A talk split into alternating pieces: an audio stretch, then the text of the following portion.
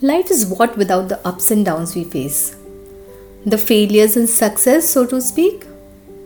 I personally don't like to uh, like to use the word failure. Seems a little bit negative, almost branding someone with finality, as if that person will never be able to succeed.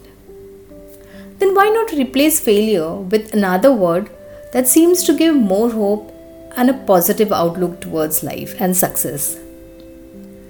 Failure means the inability to achieve success, and setback results in the same. If you notice, certain words have a stronger and deeper impact on our mind. Has anyone ever called you a failure, or has it been your self talk? Think about how you felt in your mind and body. I used to call myself a failure whenever things didn't turn out the way they were supposed to, and instantly my energy levels would go down. I would feel quite disheartened and doubted whether I will ever succeed in my life. If one is not confident enough or has low self esteem, such words might just demotivate them. Now, if you were to replace the word failure with setback, how would it make you feel? It wouldn't be uh, it wouldn't sound so overwhelming, right?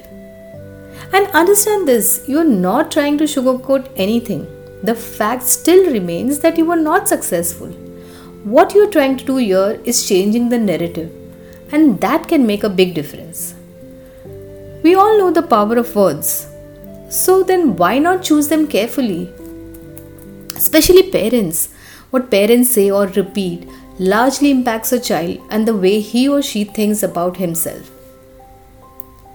It's certainly not advisable to call your child a failure because sooner or later the situation might change, but those words will be with the child for a long, long time. How about saying, You faced a setback, and I know you will do better the next time? And it goes without saying that you show the same empathy to yourself too. Remember, a setback is an interruption in progress, not a full stop. There is always a choice to move forward. Setbacks don't define you. In fact, they can be used as a propeller. Like a bow and arrow, the strings of an arrow are stretched backwards so that when the string is, uh, string is released, the arrow goes ahead which, with that much more force. And that's how life should be. After the setback, moving forward with that much more motivation to achieve, to achieve success because now you are armed with the lessons what to do, what not to do, and how to do it better. A quote by Steve Harvey sums it all Your setback is just a setup for your comeback.